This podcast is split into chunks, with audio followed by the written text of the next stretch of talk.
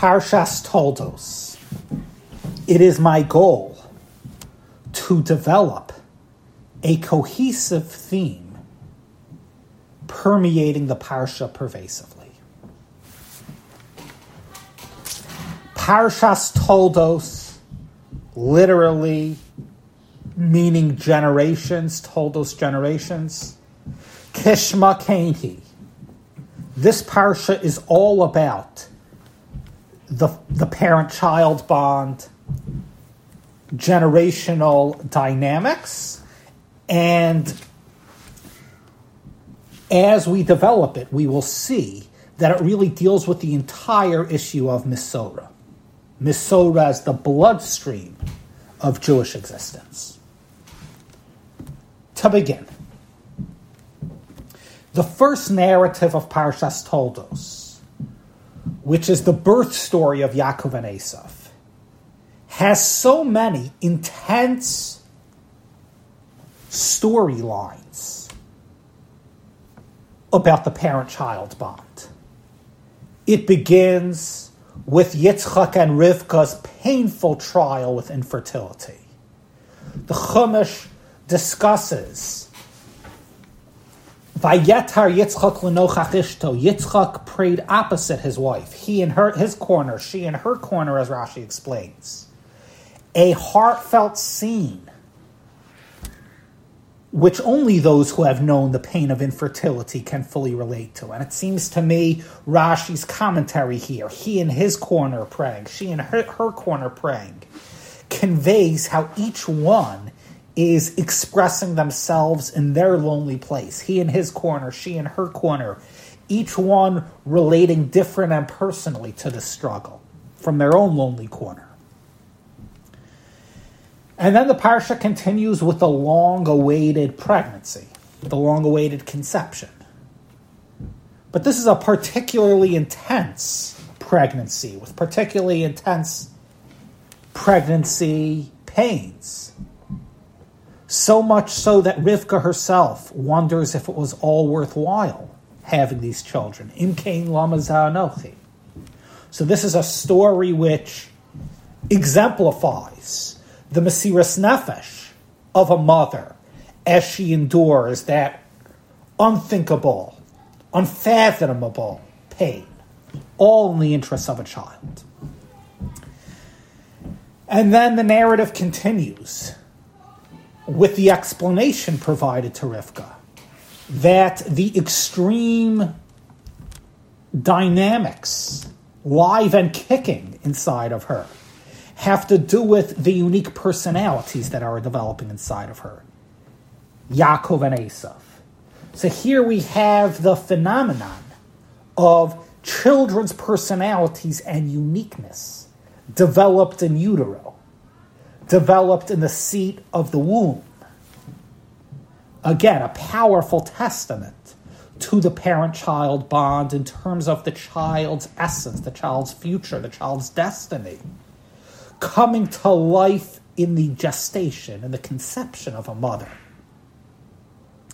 And then we have the actual birth. Literally, as Yaakov and Esav leave the birth canal the Torah describes a tussle. Who will come out first? These are children who, on a visceral level, before they even have understanding, are fighting over Bechora, firstbornhood, an issue which they then continue to tussle about. Yaakov actually purchases the birthright off of Esav as they mature the issue of Bechora, firstbornhood, is really all about that coveted role as the most responsible child, the child who bears the family name, the child who made the parent into the parent, the privileges and responsibilities of being that first child in that defining position as a child who made the parent into a parent. So apparently, this issue of Bechor is a very sensitive issue in our story, in this family in the Rivka Yitzchak Yaakov Esav family, something for which the children skirmish over, literally from the womb. So here we have it in the first narrative in our parsha. So many intense deep phenomena of parent child relationship. Indeed, this is Parshas Toldos in the deepest sense. Let's jump forward now to the end of the Parsha. And let's trace the bookend phenomenon.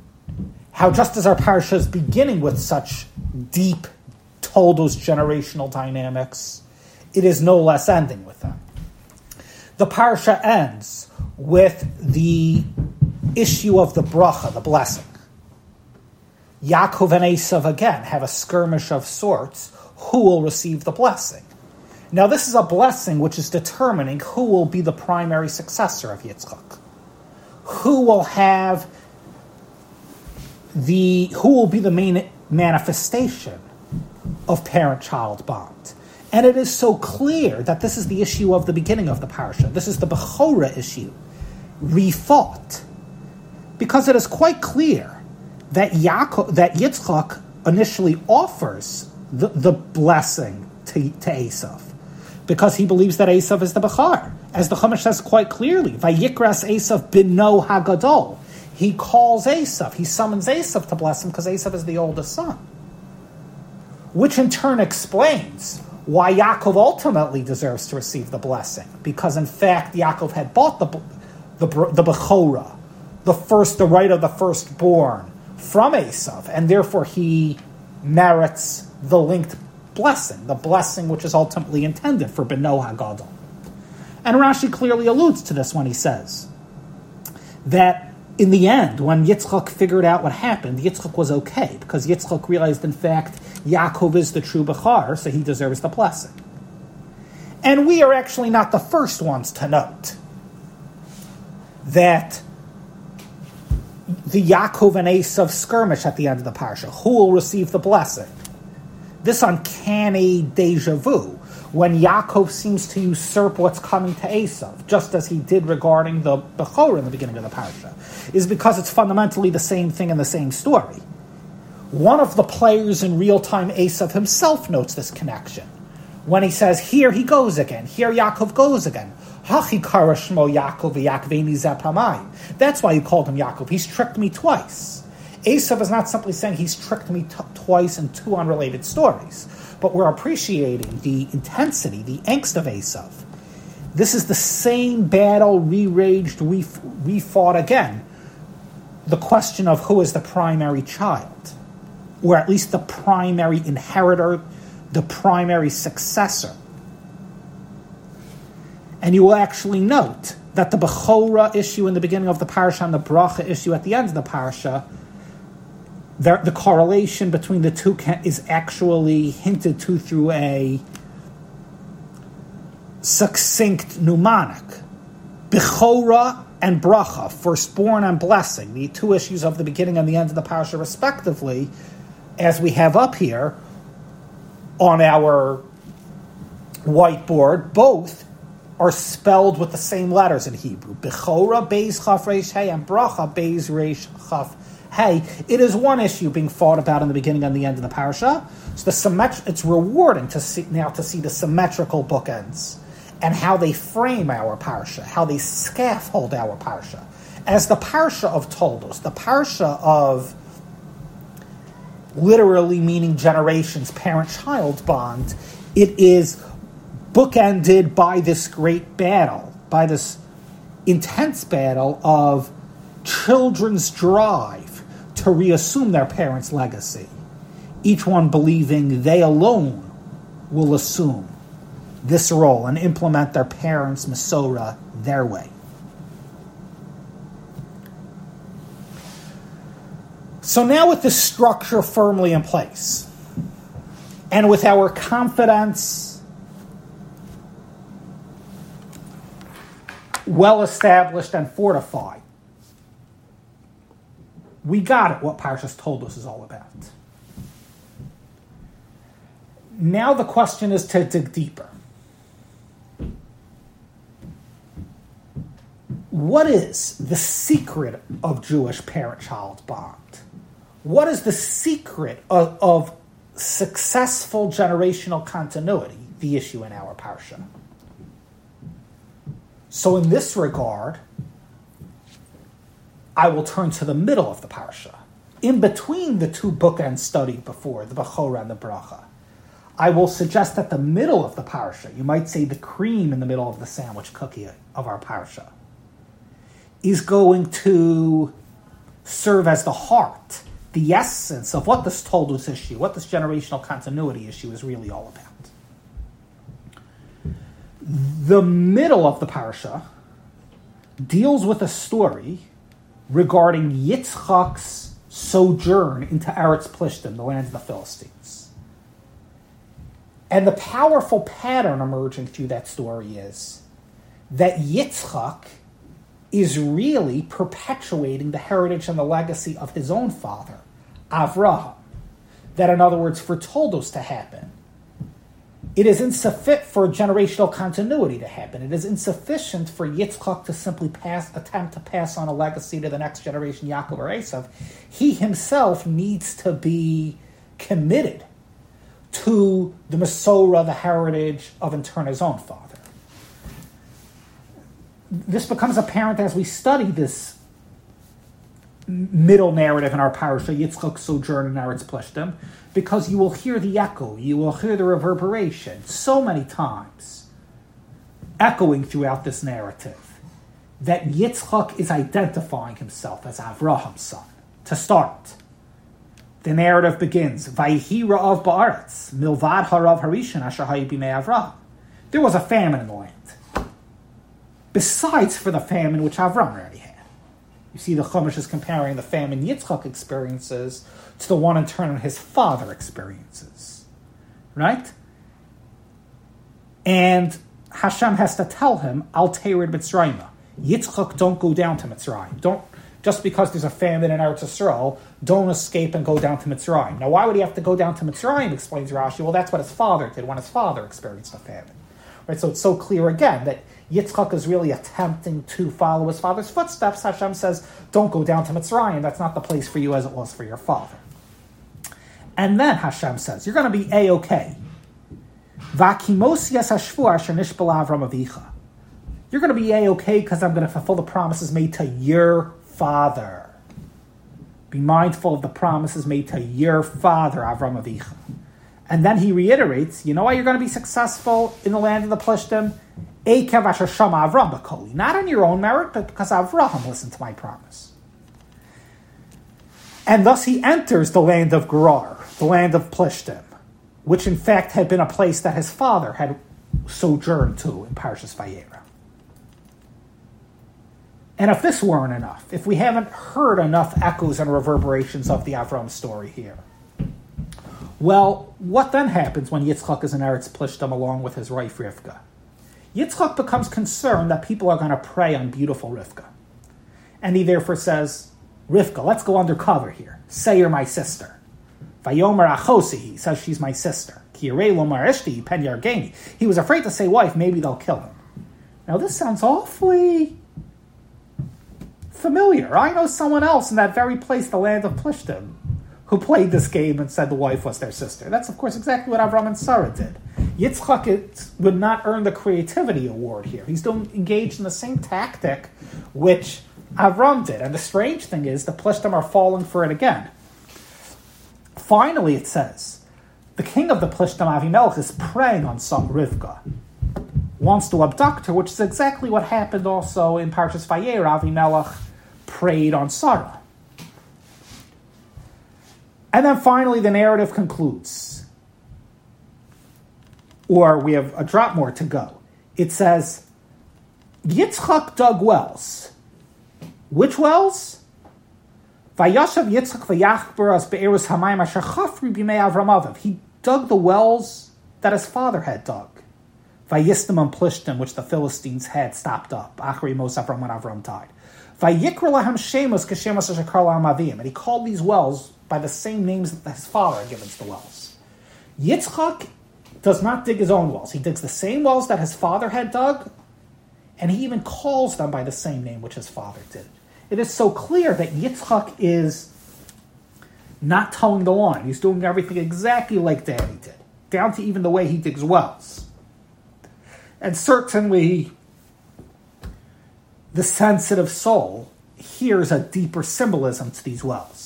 The wells of his father, which had been stopped up after his father died, is not only the physical wells, but the well springs of his father, his father's teachings of monotheism, chesed, meaning, everything his father represented, everything his father, the fountain of possibility his father had left the world, which, which had been stopped up, which people had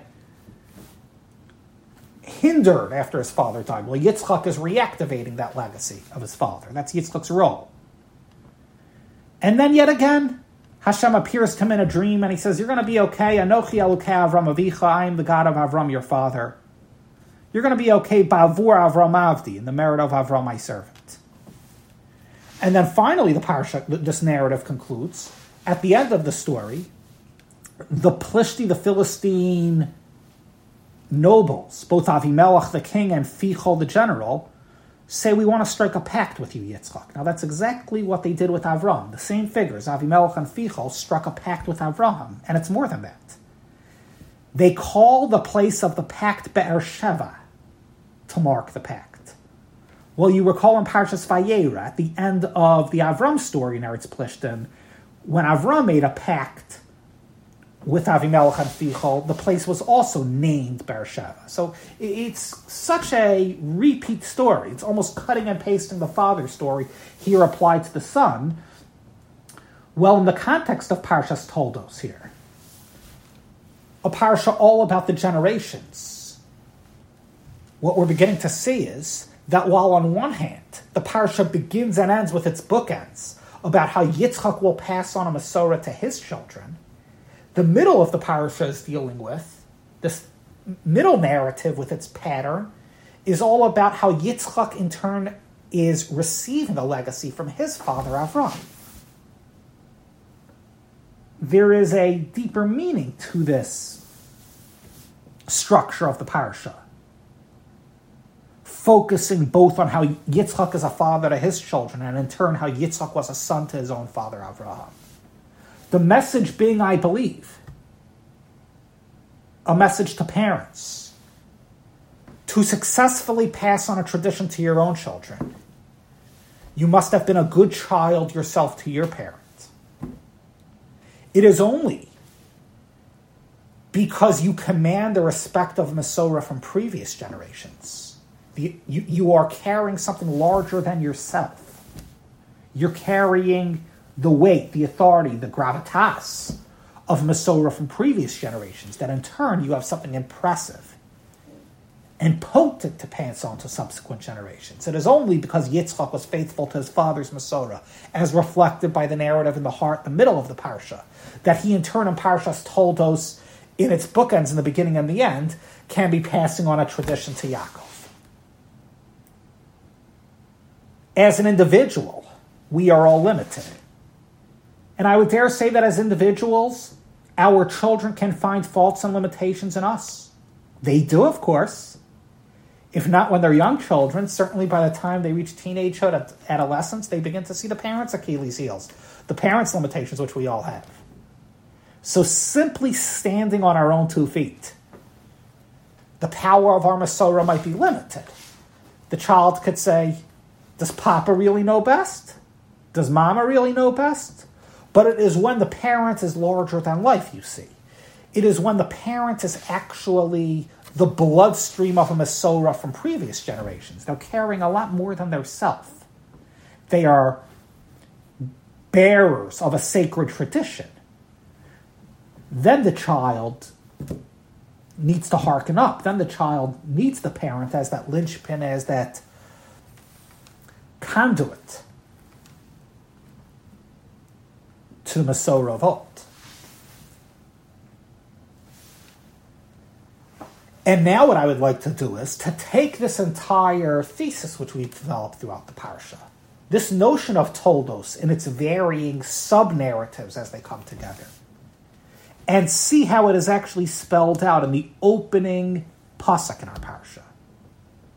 Because, like any good piece of literature, an essay or a parsha always begins with a topical thesis sentence. if a human author writes an essay that way, certainly the divine author, the Ribbono Shel Olam, begins a unit in Torah such as a parsha that way. So let's study the opening thesis sentence of Parshas Toldos and see how it lays out this very issue, the notion of the linchpin generation. For Yitzchak to pass on, he has to in turn be bearing something from the past.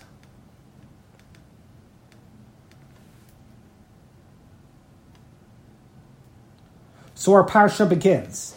Ve'ela toldos Yitzchak. These are the generations, these are the children of Yitzchak. It begins discussing Yitzchak as a father to his own children.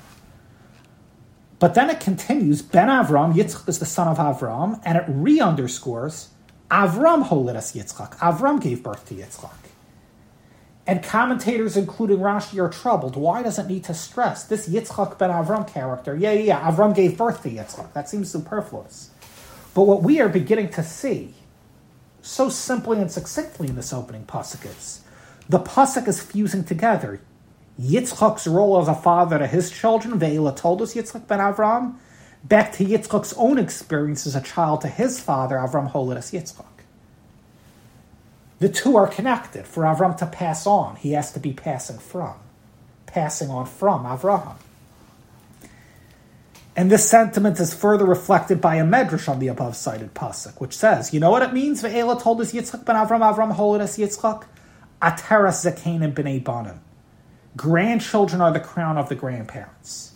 It speaks of the toldos phenomena not as simply parents and children, but grandchildren to grandparents, which in actuality reflects that there are three generations, which means there is a middle linchpin, the parent, bridging, who's the bridge, who's the conduit, who as we called we called it was the bloodstream of Mesorah from the grandparents to the grandchildren. I think the Medrash sing that in this pasuk, the grandparent to grandchildren phenomena, because as we said, it is dealing with Yitzchak as a bridge, passing on to his children. Ve'ela toldos Yitzchak because in turn he was a child from his own parents, Avram Holidas Yitzchak.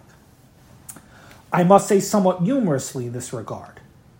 You know, there's a famous joke, irreverent joke, which is not very nice that why do grandparents and grandchildren get along so well? Because they have a common enemy in the middle generation. So, certainly many a truth was uttered in jest. There are certain tensions between the generations, between the immediate generations, parents and children, and those parents in terms of their own parents. Dynamics which might skip, which might might not be present a step removed in the generational tree grandparents to grandchildren who could get along. But I think our parsha and its opening thesis topical sentence is seeing here a healthy promise that despite the difference, the differences, whatever inability there is to fully appreciate each other. In the immediate sense, ultimately parents and children and children to parents. They come together in this long chain. That you see the, the beautiful relationship between grandparents and grandchildren is, is not despite that middle generation who might be res- who the joke is telling us resents is resented by both. But chas v'shalom ultimately a, a, a healthy paradigm can be achieved here grandparents are relating to grandchildren because there is the, the, the, the, child in the middle, the parents who are actually the conduit, who are actually enabling this because they, they found a way to relate to their parents and they are in turn finding a way to relate to their own children, differences notwithstanding.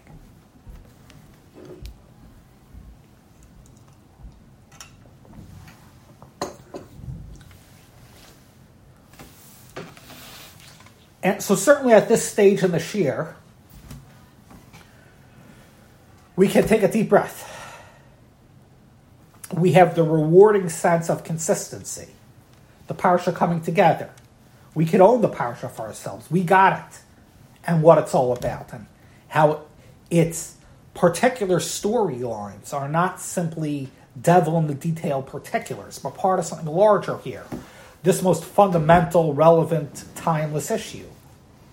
Mesorah generational bond.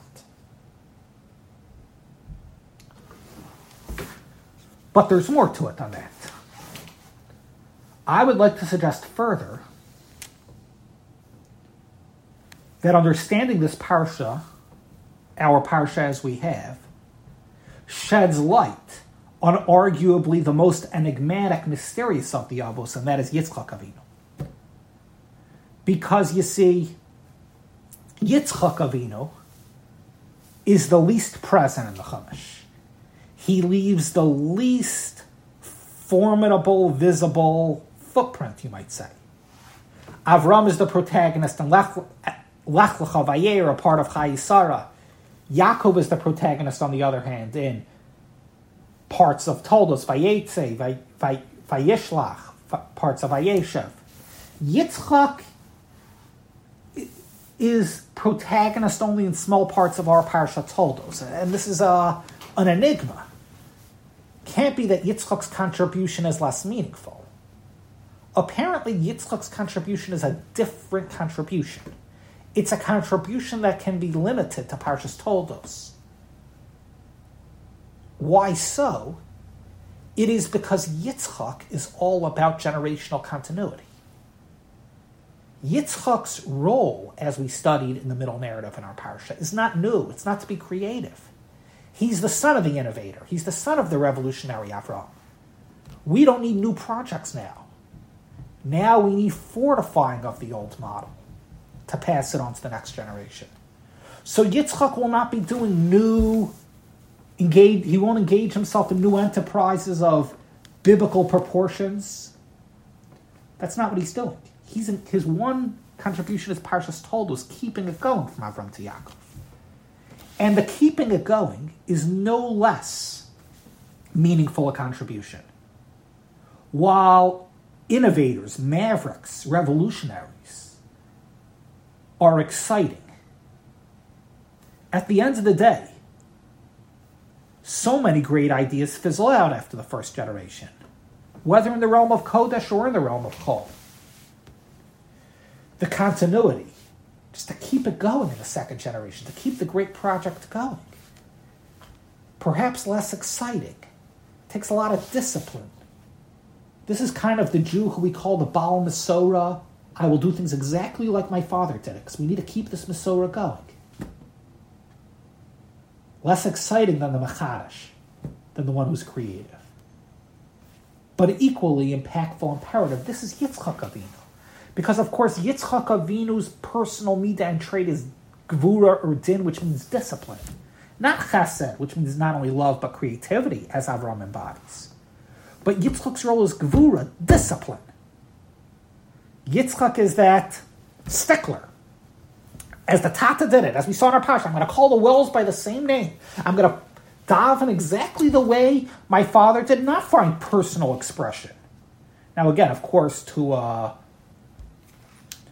in a postmodern era, which looks for newness and adventure, we find that stickler less attractive.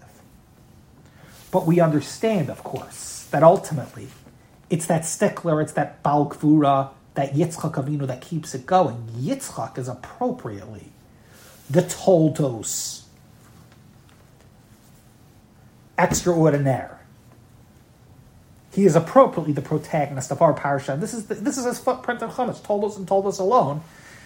No less meaningful a contribution than the adventurous undertakings of an Avram or a Yaakov.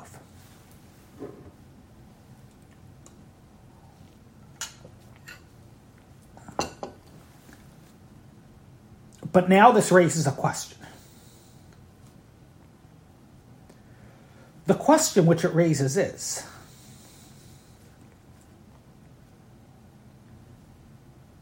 if our parsha is a celebration of Toldos, a celebration of Yitzchak Avinu, a celebration of generational continuity, a celebration of not veering from our parents, doing things the same way, does that model really work? Think about it. Different generations have different needs. Does the stickler approach, we will do things exactly like our parents did it? Does that actually promote Masorah? Or might at times that undermine Masorah? if there's no willingness to adapt, not adapt the content of the Masorah, of the Torah Chalila, but to adapt approaches, styles, the Masorah will actually die. That we can actually take pride in while the substance of our Torah is the same as practiced by previous generations, our Babas, our Zedas, Ezra, Rabbi Akiva, Moshe. We sing differently, we think differently, we emote differently. I think even a few generations ago would be very surprised if they'd walk into Shul today and hear how instead of chazanas or other sort of cantorial models, the different different approach to tefillah, not only in the music and the liturgy, but in terms of the way we feel it, the way what inspires us. And it's true of all aspects of Avodah Hashem. And these stylistic changes, not Khalila content changes, these stylistic changes from generation to generation, this creativity, is what makes a Torah Chaim, what makes a living Torah to be passed on. So there's something to be grappled with in Parshas Toldos developed as we've developed it, as the model story of Mesorah and how it works, from grandparent to parent to grandchild. Yitzchak as Mr. Discipline, Mr. I'm going to do it exactly like Daddy did it, name the wells the same name. I'm going to be busy with his well springs, not digging my own. Well, something seems incomplete about that. You need some sort of balance here actually to promote Mesorah. And in fact, this very tension between creativity and stickler, and how Mesorah cannot simply consist of the stickler, but needs the kindred spirit of the Macharif. That too is dealt with in our parsha. That too is addressed in our parsha, we will see. As we sink our teeth even deeper to it. Because as Parshas Toldos, as the Parsha about the generations, it deals with all challenges and all issues related to this. Because let's have a look.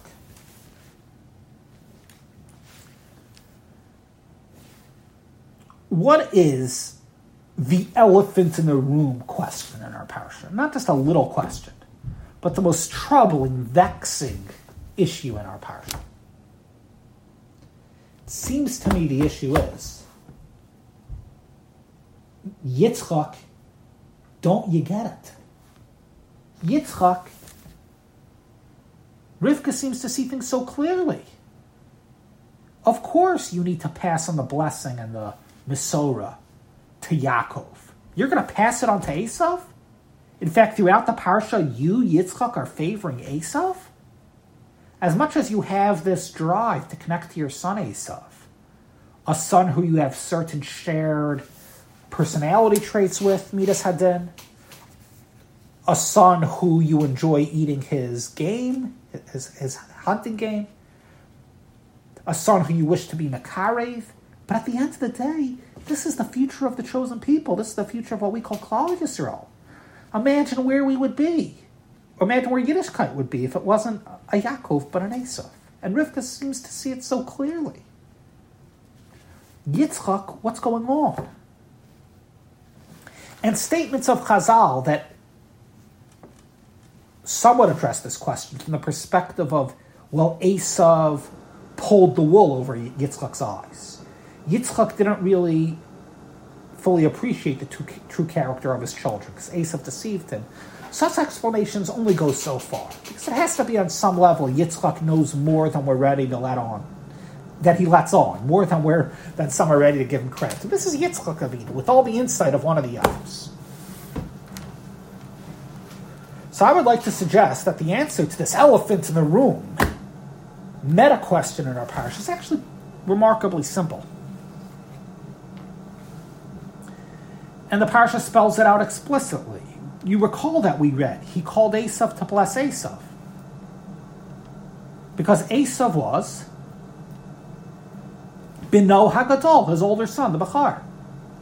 Yitzchak understands there's a certain protocol in the family that the primary successor is the firstborn. And that's why he devoted all of his energy and all of his attention or primarily at least, towards Esav. Esav is the firstborn.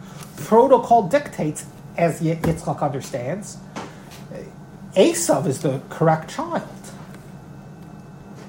Now you're going to ask, but hold on.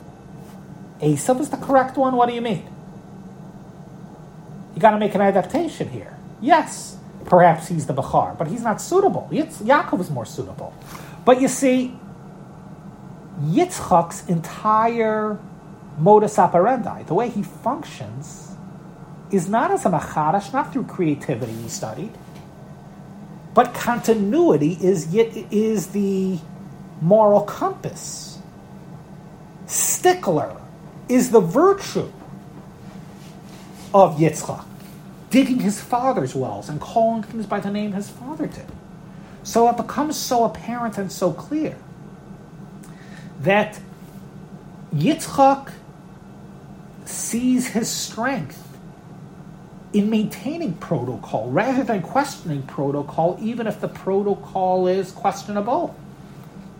The protocol in a family is the Bechor is the special one, the firstborn is the special one. So Yitzchak will say, I should make changes, I should make adaptations just because I would be tempted to make a unilateral personal decision. I don't do the personal decision stuff. If I was doing the personal decision stuff, I would Khalila be dropping the ball of my father. I'm keeping the old plan going. Yitzchak gets it. But Yitzchak knows what his mission is. His mission is to be a stickler, and a stickler does not question, does not undermine protocol. This is Yitzchak's neshama. Yitzchak got it. And this also begins to explain some of the dynamics in Yitzchak and Rivka's marriage. Mefarshim ask, why doesn't Rivka tell Yitzchak, hello, hub, don't you get it? Why is there not conversation here? You got the wrong son here. Your focus is going in the wrong direction. And all sorts of suggestions have been said. I will posit Rivka does not have this conversation with Yitzchak because he knows Yitz, she knows Yitzchak won't listen. Yitzchak's whole mida is gvura. His whole purpose of his whole modus operandi is gvura. Think about it. His father Avram bound him on the mizbeach, bound him on the altar at the time of the Akedah, and Yitzchak didn't flinch. Yitzchak, in the Akedah, conceptually speaking, binds himself up and restrains himself to what daddy has to say. He always listens exactly to his father. In fact, you'll notice back in Parshas Chayei Sarah, he accepted his father's shidduch input. Yitzchak was largely uninvolved in his own shidduch. As much as generally marriage is a right of entry into adulthood and individ- individuality, Yitzchak doesn't function that way. Yitzchak just accepts his father's shidduch decision. It's Avram who, set, who finds the shidduch. Because this is a unique persona, this Yitzchak. Yitzchak is all about doing things the way the father did it. Yitzchak is different. So Yitzchak's not going to change a protocol of, of and family functioning. Yitzchak's Mr. Baal and I'll let you fill in the other adjectives you would use to describe such people in your own life. So Rivka doesn't argue with him because she knows it's not going to get anywhere to argue. This is Yitzchak for you. But this is Yitzchak doing the right thing for Yitzchak. But what Rivka understands here is marriage is a partnership. Two spouses working in the same towards the same goal do not do the same things. They both have their own input. And while at times there can be discussion and direct collaboration, sometimes the gap is too wide. When both need to do their things and hope it will all come together and balance itself out. Now, this could be scary, this could be mismanaged. It's a risky business what Rivka's doing, working behind her husband's back. Before you do the before you do this at home, think twice, perhaps. If you're a daredevil like a Rivka and that confident to do it, Rivka sees the odds are that great. She's dealing with the continuity of Klal Yisrael. But there's this general idea that we can appreciate and apply to our own life. Different spouses, different parents who, in a healthy way, do their own things to make an ever richer, fuller home and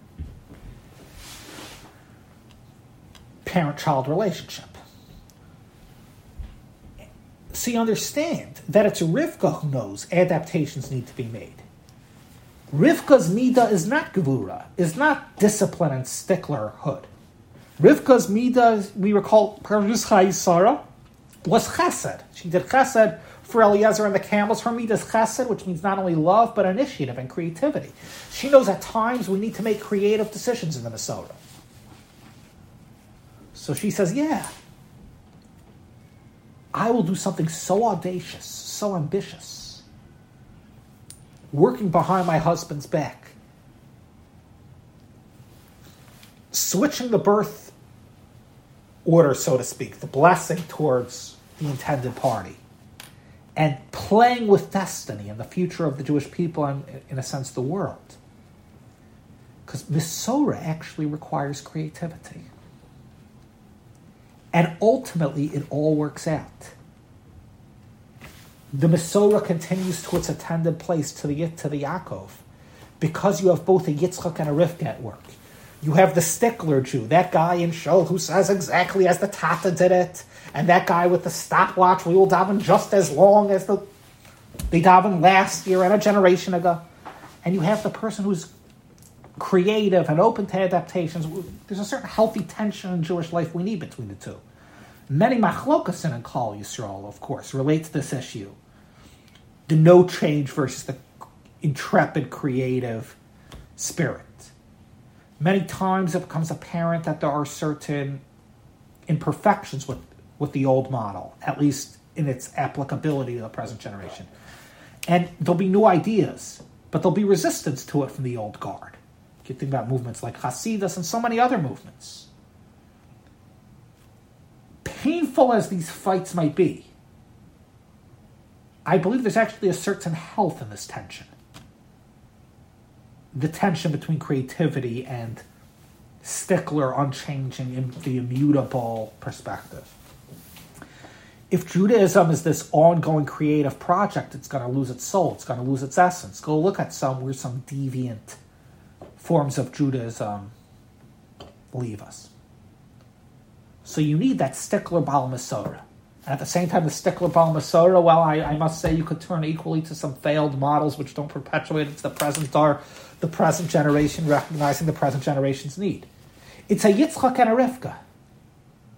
And you could use a hundred examples. It's a Satmar Rebbe who wants to recreate Hungary and the Carpathian Mountains in upstate New York on one hand, and it's a, it's no less a Reb Noach Weinberg who's pursuing kiruv and new ways of reaching out.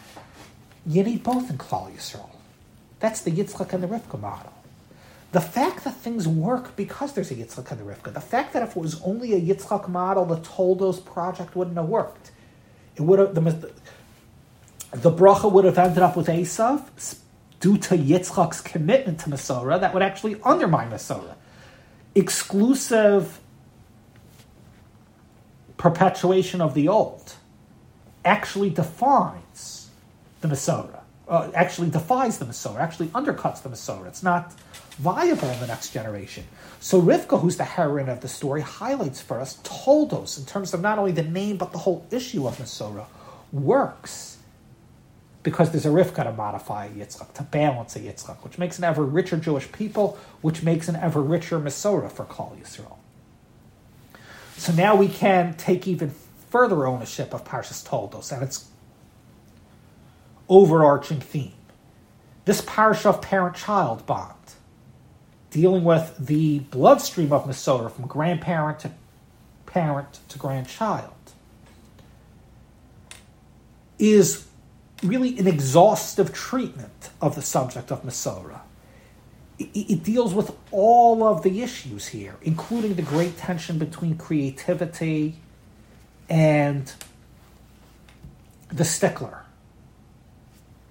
And really talks to what we need, what we what we need to continue the Toldos project, to continue the Great Mesorah project. in the present age. So it was my pleasure to present tonight. It was my pleasure to really trace this cohesive pattern to the parasha and hopefully walk away with here with an, an impactful idea, an idea which is of relevance, an idea with contemporary resonance to it, inspirational in terms of Mesorah as the bloodstream of Mesorah. Thank you very much. Any questions? Um, yeah, yeah um,